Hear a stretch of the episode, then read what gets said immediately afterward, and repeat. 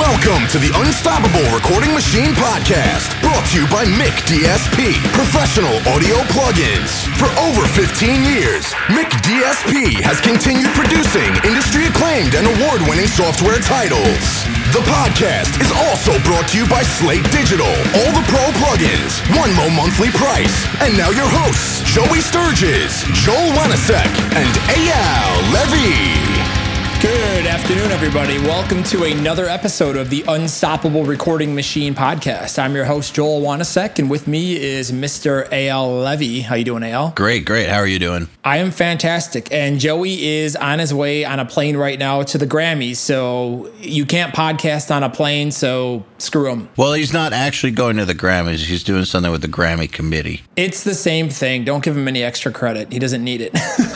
Well, I don't want anyone to think that this episode is like from some other time. We're recording ahead it. of time. We're rec- like Back yeah, to the Future, something like that.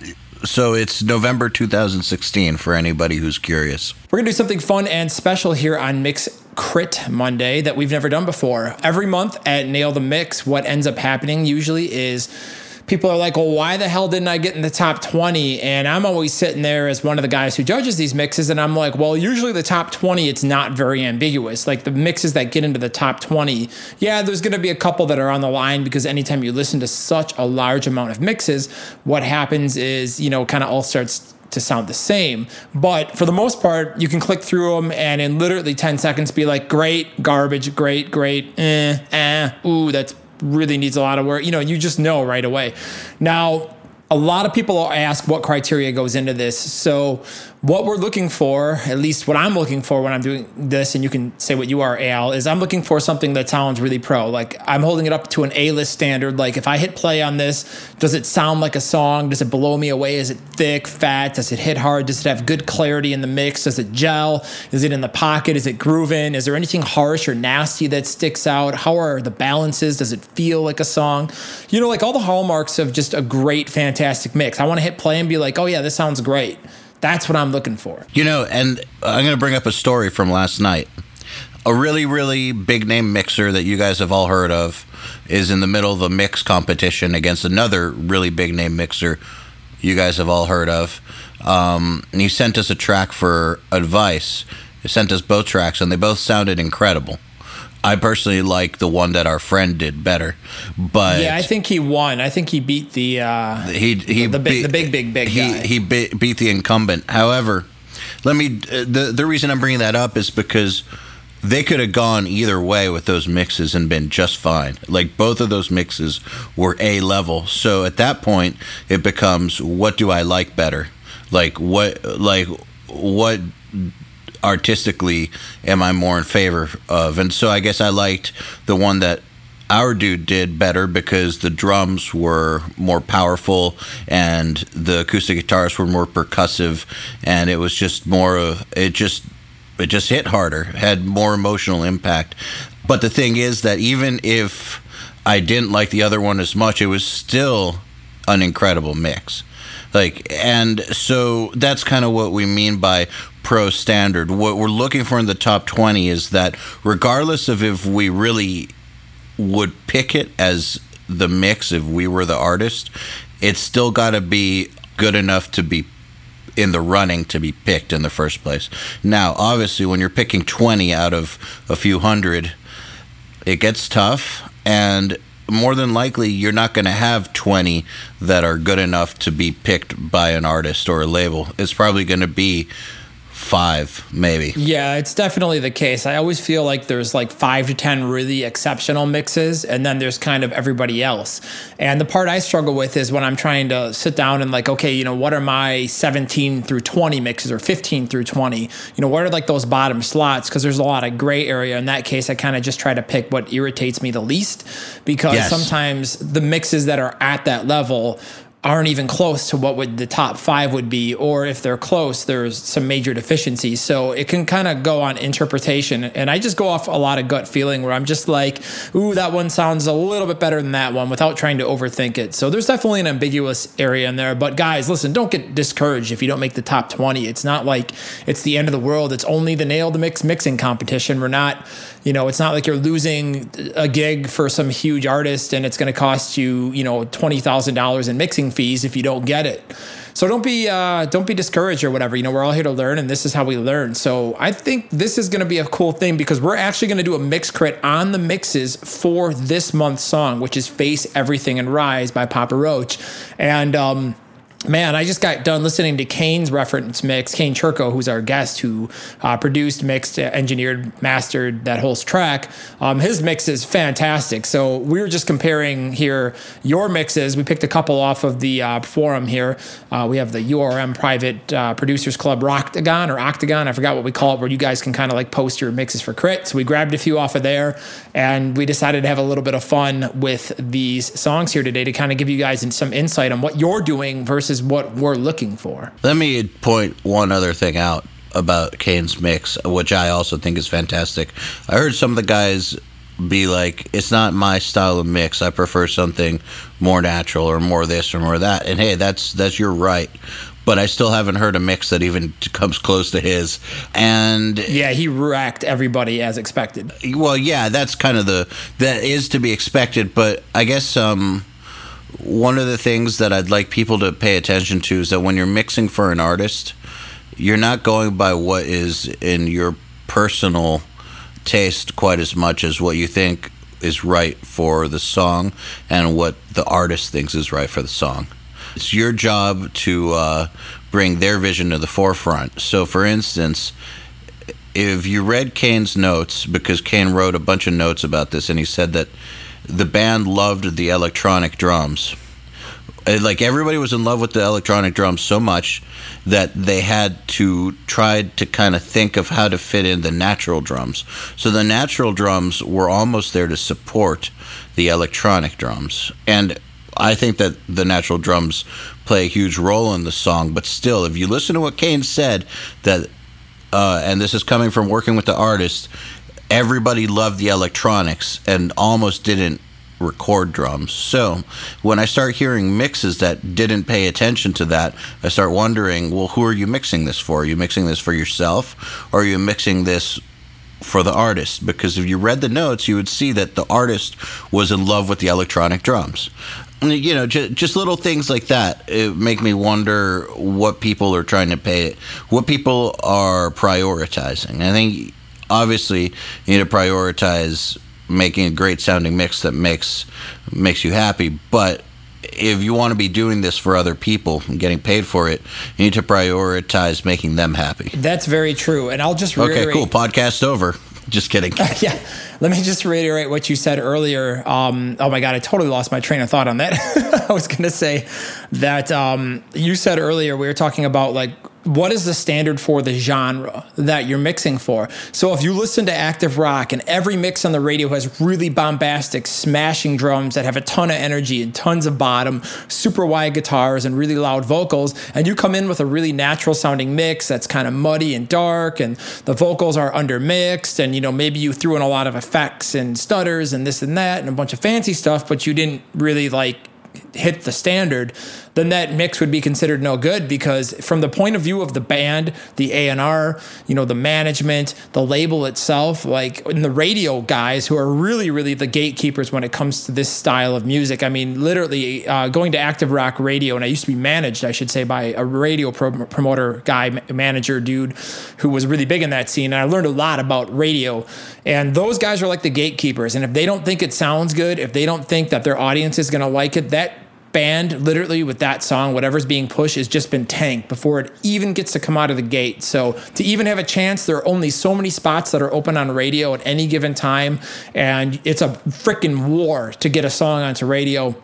And for a band to get a spot and maintain and hold the spot, it's got to sound the part. It's got to be competitive with everything else. You have to play it safe to some degree, but at the same time, you know, you can push it. You want to make it stand out. So I think that you guys got to take that in consideration. Like, it doesn't matter if you don't like drum samples. The fact is everybody else you're competing with is using them. And if you want your track to be taken seriously amongst those people and professional scope and actually have a fighting chance of getting that song on the radio through the program director, guess what? You got to play by the rules. So if you listen to Kane's mix, it's got tons of bottom. It's got really punchy in-your-face drums that give it a lot of energy. The vocals are insanely well-balanced, super clear. The guitar tone is cool, super wide. It just sounds awesome. It hammers, you know, it makes the song really exciting. You know, you very quickly forget about the mix when you're listening to the song and very quickly just start listening to the song and getting into the energy and the vibe of what Papa Roach is trying to put out.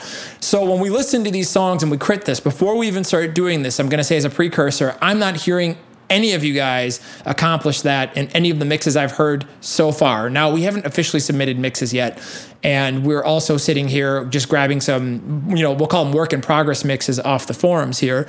But I will say that a lot of you guys aren't capturing that power, and it's maybe it's you guys don't know how to do it, it's not experience or whatever, but if I don't hear the power, it's going to be hard for me to vote that into the top twenty. Yep. And, uh, you know, I'm just going to throw this out there. Guys, if you like us uh, picking Nail the Mix tracks mid-month for Mix Crit Monday, let us know. We'll do this more often. We've never done this before. It's a bit of an experiment. Thanks, Joel. I just thought of something. What's that? They're going to... This is, yeah, this is a wild idea. I called A L this morning, and I'm like, hey, you want to try using the Papa Roach mixes? Because I was listening to some yesterday, and I think it'd be fun to do.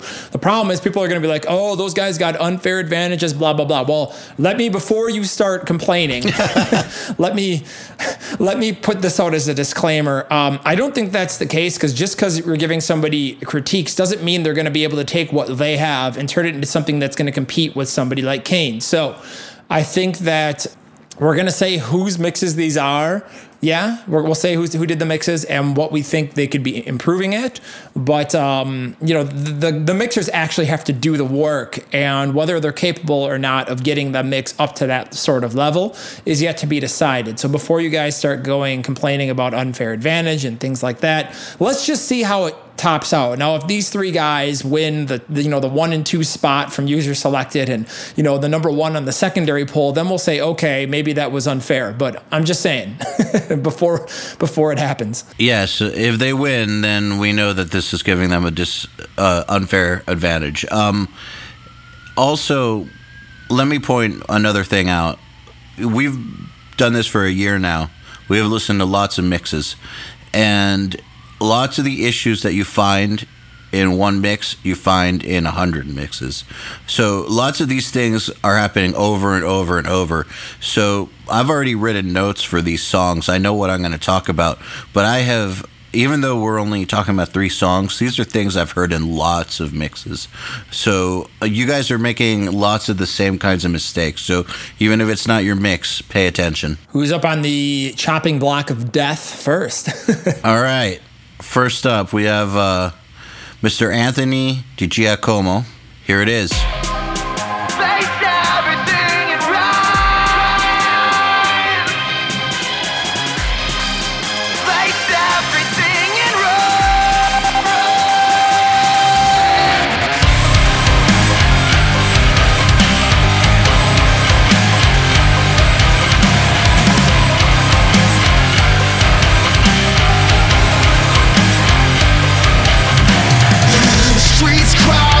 Deadly, oh.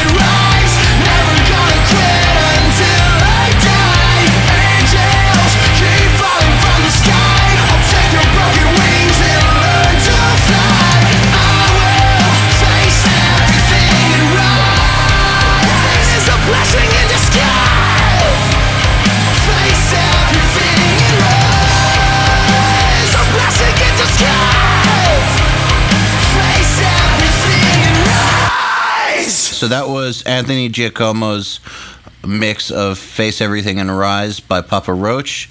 And let's get into this. First of all, man, I think that those vocals are painful. Like, there are some yeah. spiky frequencies in those upper mids that are just like, ouch. Let's talk about a bigger concept involving vocals, too. Aside from the way they're E Q'd, I don't think they fit into the track no. in terms of, like, they're not gluing with the ambience. Like, what is that effect on the first verse or in the beginning? Dude, no, no, that's the double. It's got to be that the du- I feel I think he's got the doubles equal volume with the mains. Yeah, that's possible. It just sounds like, okay, the ambience on the drums. This is really important. I once turned in a mix. The very first record I did, I sent it to uh, James Murphy, A L. You know James, right? And um, yes, I do. I sent it over to James, and the first comment, he says, okay, the mix is cool, but your ambiences don't match. I'm like, the hell are you talking about? He's like, listen to the ambience on your vocals and your snare and your kick and your cymbals. It's completely different than your toms, and, you know, it just doesn't gel. And I'm like, oh, okay. And it took me a, a couple of years to actually get how to do that and what it meant. But what I'm hearing is that, you know, the vocal ambience completely sounds like it's out of left field. He sounds like uh, Jacoby's in the bathroom singing the song, and then, like, the ambience of the rest of the track is good. I mean, the precedent for that actually even starts out right in the beginning with that lo-fi. Like, the lo-fi is really harsh and, like, kind of like, I don't know, like, it doesn't fit. The ambience of the vocals just doesn't gel at all in this track. And they stick out. Like, I know that they're supposed to be loud, but they have, they're just way too out front. Um, I, so I think it's a combination of things. I think it's volume, ambience, and E Q. Maybe you're right that it's an ambience thing making it sound weird in that first verse. I swear that it sounds to me like you've got, like he's got doubles at equal volume, and you're hearing the chorus in between them. But I also think the compression is wrong because it sounds way too spitty. Are you hearing how, like, it's like pfft, pfft, yeah, definitely all does. The time? Yeah, it's like he's got like five of Joey's gain reduction plug-in. I mean, that thing is really damn aggressive, and sometimes you have to really back off because, I mean, I know Joey likes a lot of that spitty stuff, but I feel like Anthony overdid it to the point where it's actually distracting and kind of obnoxious. It's like you got a mouthful like, blah, blah, blah, blah, you know, before every word, and it kind of distracts from the diction and, like, the emotional impact of the part, because it's like all you hear is mouth noise and you're you're not actually listening to Jacoby bring it. And if you've ever seen Papa Roach live, and I've toured with this band and I've I've watched them play ten thousand people and shared the stage with them, and I'll tell you, man, Jacoby is one of the most energetic dudes in rock. Like, that guy on stage is fire. He is so much, just so much positivity and energy as a person. And, like, you know, you have to think about Jacoby and his personality, and that's really, like, what Papa Roach is. Like, you can literally Google Papa Roach on YouTube. Not Googling. You can search for it on YouTube and watch him live. And, man, you can Google yeah, it on YouTube. He just, I mean, it's the same thing, right? He, um, he just brings so much energy. That's the point. And it's compressed to the point where it's taking away the energy, and it's bringing out all the negative aspects of his performance that normally would come in and make the vocal really pop and really hit and make it really exciting. So you got to back off on the compressors and the doubles and whatever the ambience is. Like, I would reevaluate the entire way the vocals on this are mixed completely. E Q, compression, effects. Like, start over. Let's talk about volume too. Because, like, for instance, when you go to the pre-chorus, the vocals are buried. You got the electro yeah. the electro hats are way louder than the vocals. Like, the vocals are like an afterthought. So, and then, but the thing is that the vocals just are, like, jumping around in volume. And I do believe that different instruments need to be, you know, brought out at different points in the song, of course, but uh, this is too much. Like, they're, like, blasting you in the intro when that should be a little bit more of a build. Listen to the listen to Kane's mix for a good example. Like, they're still there. You know that he's singing the chorus at the beginning, but it's not blasting you in the face. Yeah, like in Kane's mix, you can't even hear that it's Kane singing. You know, you just, I always thought it was Jacoby till I opened up the session. But the other thing I'll say, A L, is, again, what is the target? This is where a lot of people are screwing up is, when you look at who the hell are we mixing for, we're mixing for radio rock. And this song was a number one. And what does any rock fan care about? They don't care about the snare. They don't care about the guitar tone. They don't care about the guitar solo. They care about the vocals. It's about you know, the emotion, the energy, the passion. And if you cannot hear every single word in a song that goes to radio like this, it's not going to crack top forty, neither less top ten, neither less be a number one. Like in Kane's mix, you can hear every single word. You can sing every word because you can hear it. And then when they go to the Papa Roach show, you know, the crowd can bring just as much energy as Jacoby. So, you know, by not having that vocal be completely one hundred percent audible across the entire track, you've, that's the most important thing in this entire type of music. Like, you failed. Like, that's the most important thing to fix. You have to have it nailed. Like, if you can't hear your vocal, you don't have a mix. That's right. And then a couple other things were just that I think that the rhythm guitars are way loud in some spots, like the chorus and everything, and I feel like that's kind of helping take away for the vocals. Like, I, I I thought the top of the bass was weird too. Yes, that too. Too audible, like, and, and not in a good way. Like, it's almost mixed like uh, metalcore. But the thing is, you don't have some dude screaming illegible nonsense. You actually have singing. So, like, it's too gritty, and it also takes away from the vocals. Okay, that's a really, really good point, because that thing that we strive for in, like, extreme metal and metalcore with bass, where we have the distorted top end, so that it, like, so that it. You can hear it through the through the double bass, through the wall of guitars, through the screaming, and it all. It, that's an important thing in that style. It also it helps define the guitar tone some when you get it right in like extreme styles. But that style of bass mixing serves to distract when you're working with music that's got this much space.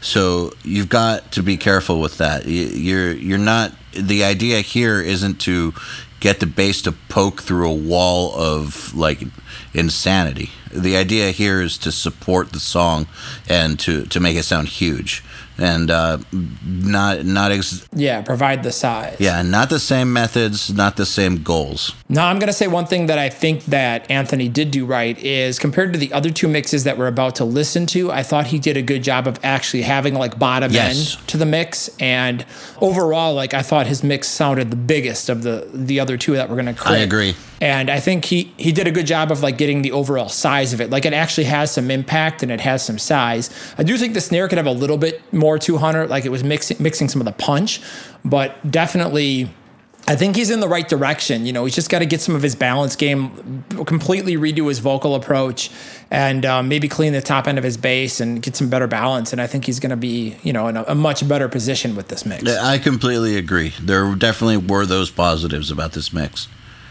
And shave some of the high end off your toms, bro. Just had to add that in. All right, shall we move on? Can you add forty decibels of four K on everything? Great idea. All right, who's up next? Luke Phillips. Here you go. Face everything and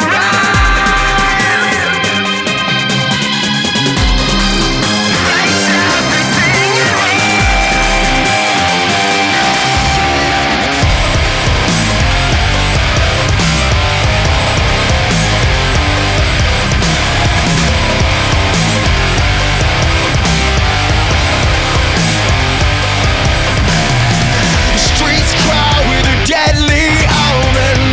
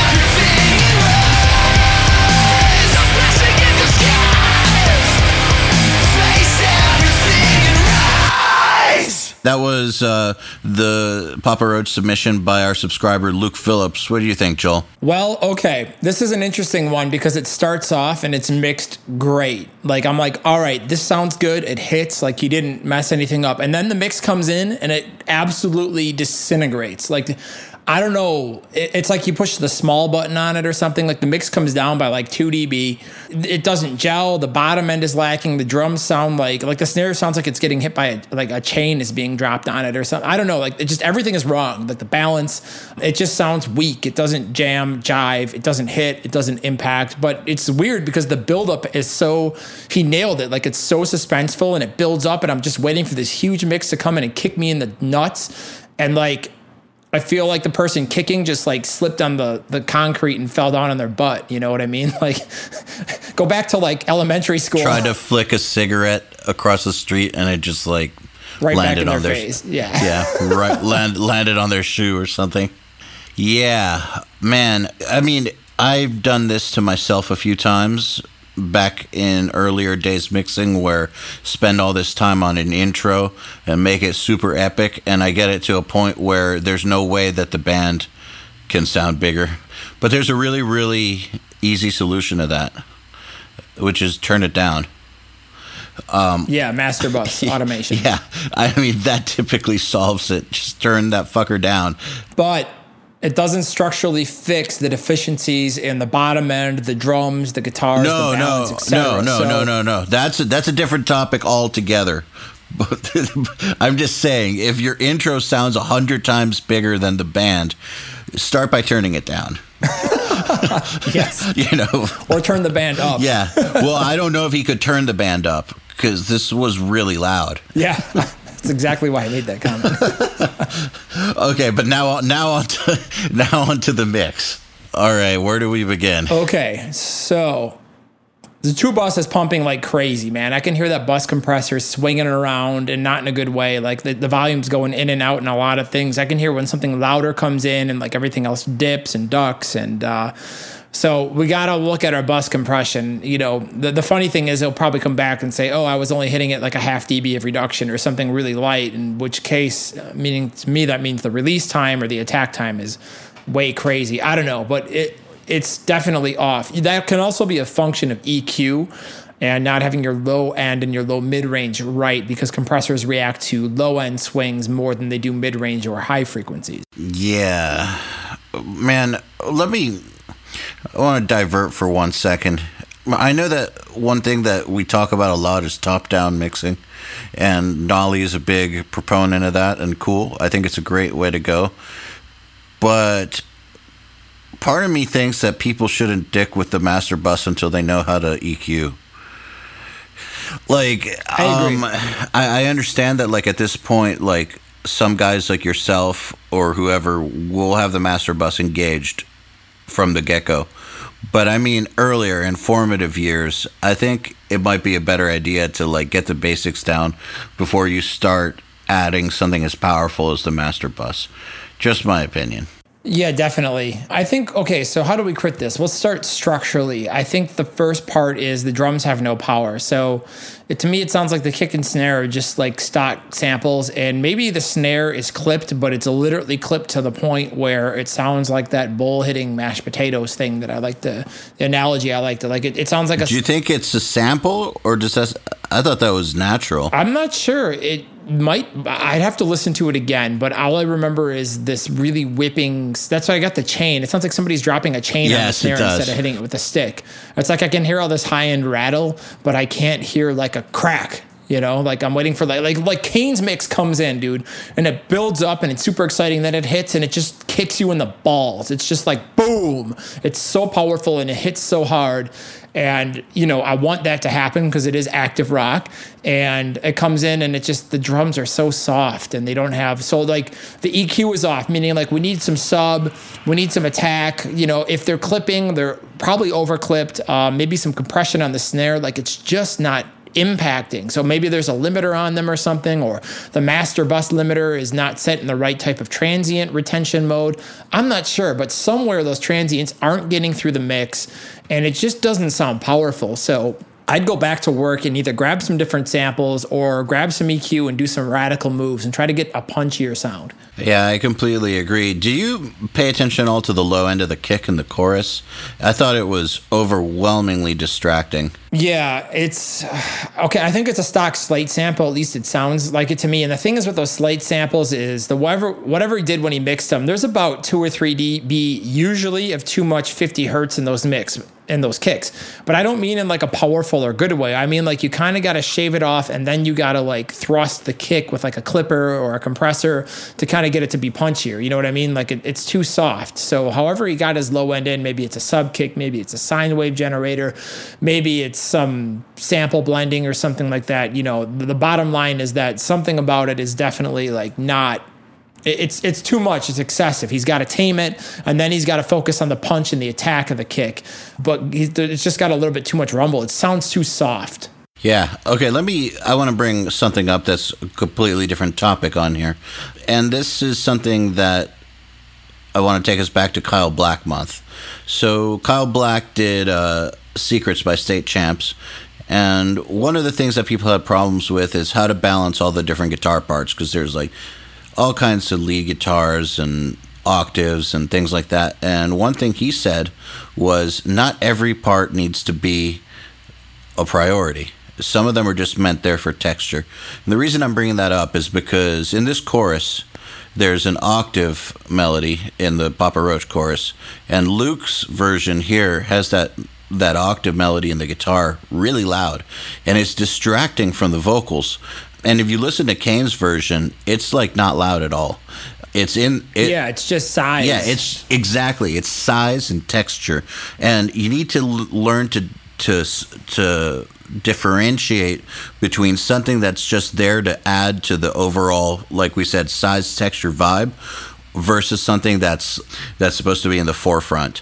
That's definitely not a forefront line. And so in this chorus, hearing it equal volume with the vocals just about, it's completely taking away from the vocal melody to the point where it's hard to sing along with the vocal melody, because I'm it's almost like you're hearing two two separate melodies going at the same time and you don't know which one to follow because they're both really distinct. Okay, let's jump forward here, Al, to guitars and bass, because first off, the guitars are way too damn loud. Fuck yeah, they are. I don't feel like the I don't feel like the bass is gluing to the mix at all. It's really weird. Like I'm really struggling to hear the bass and how it fits into the mix. I, I know that it's there and it's creating a lot of mud and mush, but it I'm not like it's missing the definition and clarity that Um, even like the last mix we listened to had. So we definitely need to go in and reevaluate how the bass is being mixed. And I think what probably threw people off this month is Kane has all that sub-octave eight oh eight stuff in there.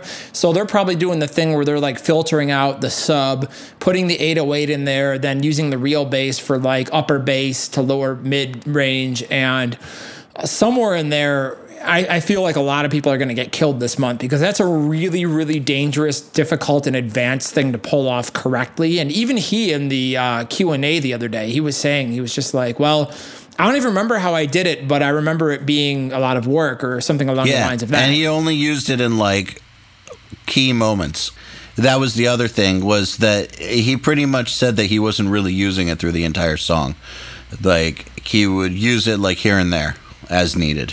Yeah, it's going to be interesting to see how he handles that. I usually try to stay away from that stuff, because it's like all of that headroom gets eaten very, very carefully. And while it can be a good way to extend your bottom end, um, relying too much on that as a, you know, as like the foundation of the bottom end, I feel like is, is a very dangerous thing to do. And that's something I always like bite my lip when we talk about that technique on the podcast, because a lot of times I'll hear mixes and I'll be like, what's up with your bass? And then they'll be like, oh yeah, I replaced it all with a sub generator and I used real bass. And, you know, and I'm like, well, that's why your bass sounds so disconnected. Like you missed the most important thing, is getting the correct crossover and volume crossover, meaning like the balance. So the part glues together and works as a unit and sounds like a bass instrument instead of just like a sine wave generator and a bass guitar playing alongside each other. You know what I mean? Like it, it has to glue, it has to gel, it has to work together as a unit and push and pull the speaker at the same time.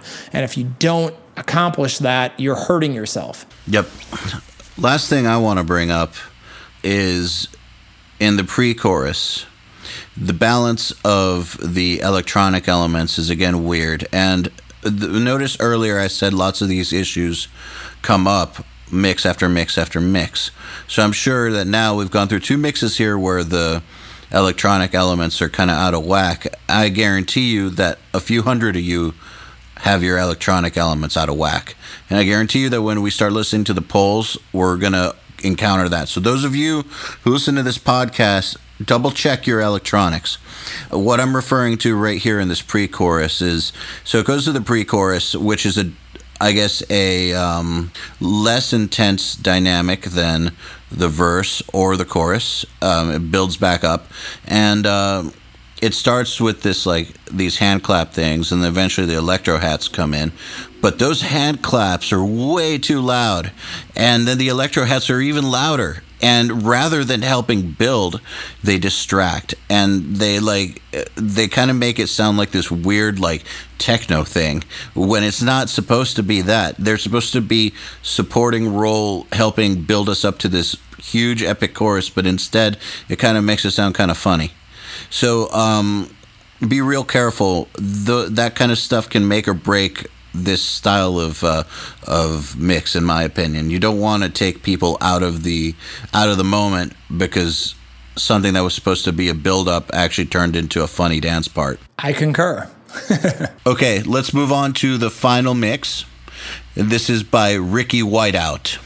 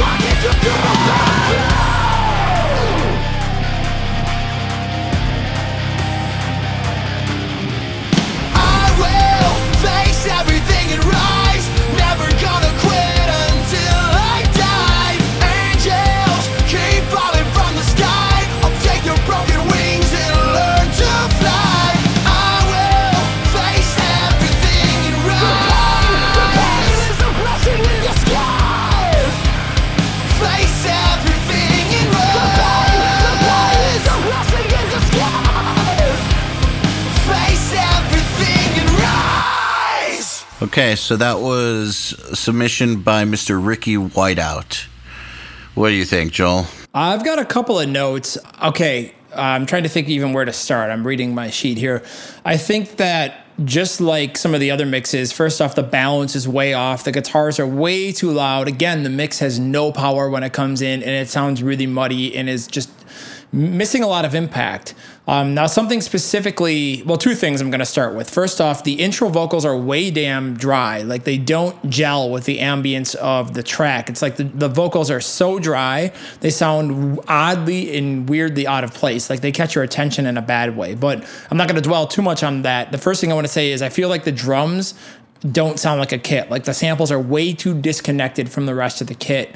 And I feel like, I don't know, it's just really weird. There's like a lot of things that contradict each other in terms of like, it feels disconnected, but it feels super muddy. And um, like the mix has no power, but uh, it, it, there's just a lot of things I think that need uh, need to be worked on here. I think the guitars are one of the big culprits to why the mix is weird, because they uh, there's a few things going on. First of all, I think there's too much gain. And that gain is taking away from the definition. So a lot of the, uh, a lot of those riffs, you want to be able to hear the definition, so you can hear the uh, the pick attack, and, and so that it sounds percussive, but it sounds more like a like a smooth saw, and it's way loud uh, the whole time. Like especially in the intro, um, it's distractingly loud, and then the verses it's distractingly loud, and then the pre-chorus it's even louder, and then the chorus it disappears. So that yeah, it's right? like what is going total, on? With totally that? Weird. So I mean, it's I, I'm glad that he turned the guitars down. But at the same time, way too much. Like, all the energy dropped off. What you want to do is find more of a middle ground there, where uh, the guitars are a little louder in the chorus and not nearly as loud in the verses and pre-choruses and intro. But I think that the uh, I definitely hear like there's a blanket all over the whole mix, and like like this low-end rumble thing happening. He needs some L D F C on that. Oh, yeah, absolutely. There just needs some E Q love on this. The uh, the chorus mix, like... I w- what happened I there? Sh- like, the kick drum comes up three decibels, yeah. And, like, everything else gets muted. Well, okay. Well, let me let me say something um, positive, which is that we talk a lot about having a different... different E Q scheme, different everything for different parts of songs. And if that's what Ricky's trying to do, then I commend you. Like, you should be trying to do that. However, you can't be this extreme about it. It's still, when we talk about having different E Q schemes for different parts of the songs, you really shouldn't be able to notice that the E Q scheme is changing, unless you you want someone to hear to hear that. Like if you have like an automated filter or something, it the idea the reason you do that is because what the way you E Q'd the arrangement on one part, like say a blast beat, might sound wrong when it then goes to a sludgy halftime part or whatever, um, and you want them to sound consistent with each other, so you change the E Q from part to part so that there's a consistency between them. The idea isn't to make them sound like two completely different mixes. Yeah, I'll use the example we were talking about earlier from yesterday. So the two A-list guys that were mixing off to see who was going to get this artist, one of the things that our guy's mix I thought he did really great is when his chorus came in, there was just something about the way it exploded. It slightly brightened and widened, and it just like exploded.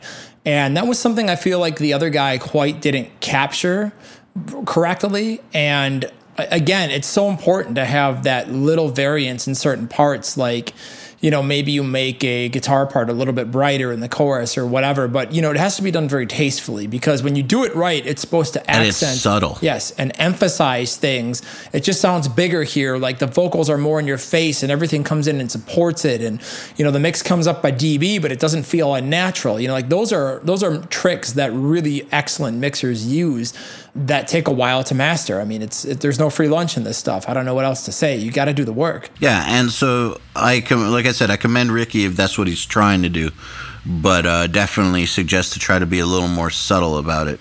And it's again, it's kind of like the same thing as uh, when I think of reverb on drums. It, even, other than like specific examples where I want to hear a huge reverb, typically I put reverb on drums to just make the drums themselves sound a little deeper, meaning like there's front to back depth, and maybe a little longer, but not so that I can hear the actual reverb. It's meant to give life or room to the drums. I'm enhancing the drum sound. I'm not enhancing the reverb sound. So right here, you're enhancing the song, not trying to enhance your uh, people's perception of your automation skills. Yes. There's a big difference. You put the song first. All right, here's another thing. A lot of the sound effects, like the explosions and stuff, way too loud and distracting. And people use eight oh eights, explosions, those kinds of things on downbeats all over the place. I even... I know why it is. I'll explain after you finish. Yeah, uh, I was just going to say that, like, the trick there, too, unless it's like a, whoa, bass drop section... Again, it's not something that you're supposed to really hear as much as you're just supposed to feel the section get bigger. Right there. It's supposed to add impact. Here's what he did wrong.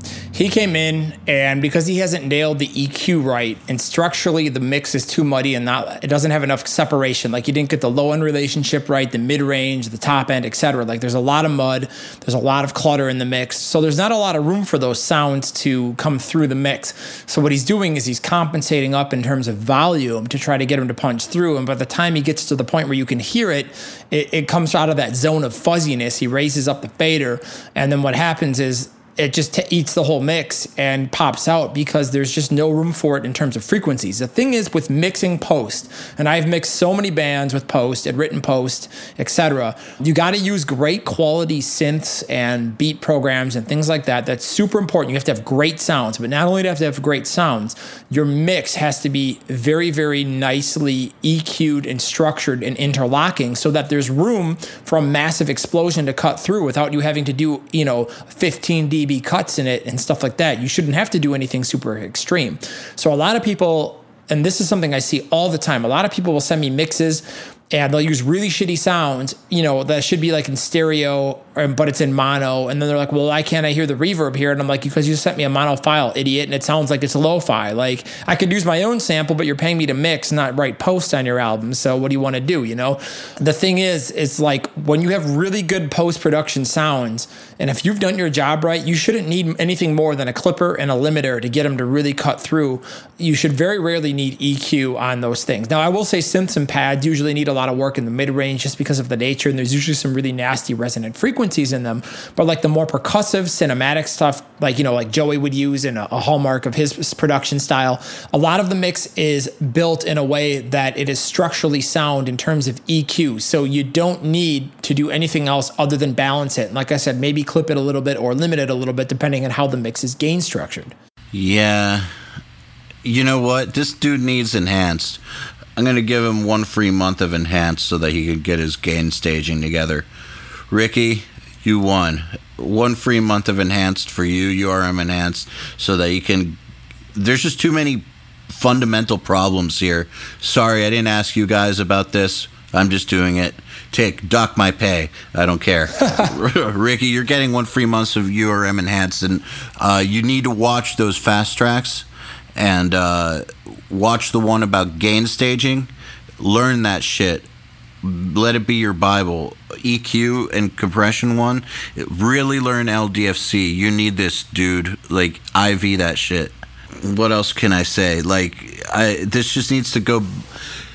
Just needs to go back to basics with this stuff. Yeah, once he gets more clarity, just like the post-production, I feel like it's going to solve my comment where I said that the mix didn't have enough power because the drum samples aren't being, there's no space there for them to hit and to punch. You know, he hasn't carved out the necessary areas in the frequency. Everything is kind of just overlapping in the same frequency range. So once he gets to that point, he'll be able to diagnose whether his drum samples are punchy and clear enough and are going to cut through, or, you know, so either he's going to have to use new samples or he's going to have to go back to work and reshape them. But, you know, the way it's mixed now with the guitar and the bass, it's hindering the power of, you know, the kick and the snare, which drive it. And again, go back to Kane's mix. When you listen to Kane's mix, the first thing you hear is that big ass punchy drum sound, thick bass and guitar mix, and it just, it's so punchy and clear, and it hits you really hard, and it conveys a lot of energy and power. And we're absolutely doing the opposite of that here on this mix.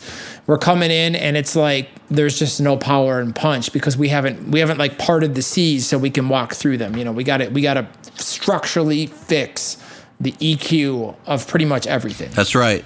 Ricky, hit me up, A L at U R M dot academy. That's E Y A L at U R M dot academy, and I will get you sorted. All right. Well, thanks for listening, guys. I hope that uh, you enjoyed this episode of Mix Crit Monday, and we want to know if you want us to do this more often, meaning if you want us to crit your submissions for the Nail the Mix monthly mix competition. We'll do it. Not, we have plenty of mixes to crit, so let us know. You know, if if enough of you say yes, then we'll definitely do this maybe every other episode or something. And I'll just say that we do these crits, guys, and they may sound really brutal, and I know when you're in the uh, Iron Throne, they're taking the heat, and everybody's trying to uh, cut your head off and destroy your mix. Um, it's it, it takes uh you know it takes a pair to really like withstand that. So. Um, you got to keep an open mind when you're listening to this stuff. It, this is really good for you. I feel like a lot of the best mentors and just people in my life that really made a difference and helped me end up in the place that I've been have been the hardest, most ruthless, brutal people to me that have been like, this is absolutely unacceptable. This is garbage. Now what are you going to do to get better? Don't get mad. Just show me. So I think that it's important to have that mentality, you know, when you're submitting for mix critting. And if you're afraid of getting ripped up and torn apart, it's like we're doing this out of love because we want you guys to be great at this stuff and get way better. And the only way that you're going to get better is when tell, somebody sits down and says, everything is wrong. Here's why. Here's what you need to do. And you can sit back, reevaluate your workflow, make the necessary changes, and put in the time and the effort and train. And in, you know, with some work, you'll get there to where you need to be. And you'll look back and be like, damn, that was the best thing that ever happened. Happened to me. So, guys, hopefully this stuff is helping you. If you're ever mix critted and you feel like you've been unnecessarily savaged, please know we're doing this with the best of intentions. And, uh, you know, a lot of you guys that have been great sports about it, we've seen you guys improve, and it's really exciting to watch. So, hell yeah. Hell yeah. Have a good one, guys. The Unstoppable Recording Machine Podcast, brought to you by Mick D S P, professional audio plugins. For over fifteen years, Mick D S P has continued producing industry-acclaimed and award-winning software titles. Visit m c d s p dot com for more information. The podcast is also brought to you by Slate Digital, all the pro plugins, one low monthly price. Visit slate digital dot com for more information. Thank you for listening to the Unstoppable Recording Machine Podcast. To ask us questions, make suggestions, and interact, visit U R M dot academy slash podcast and subscribe today.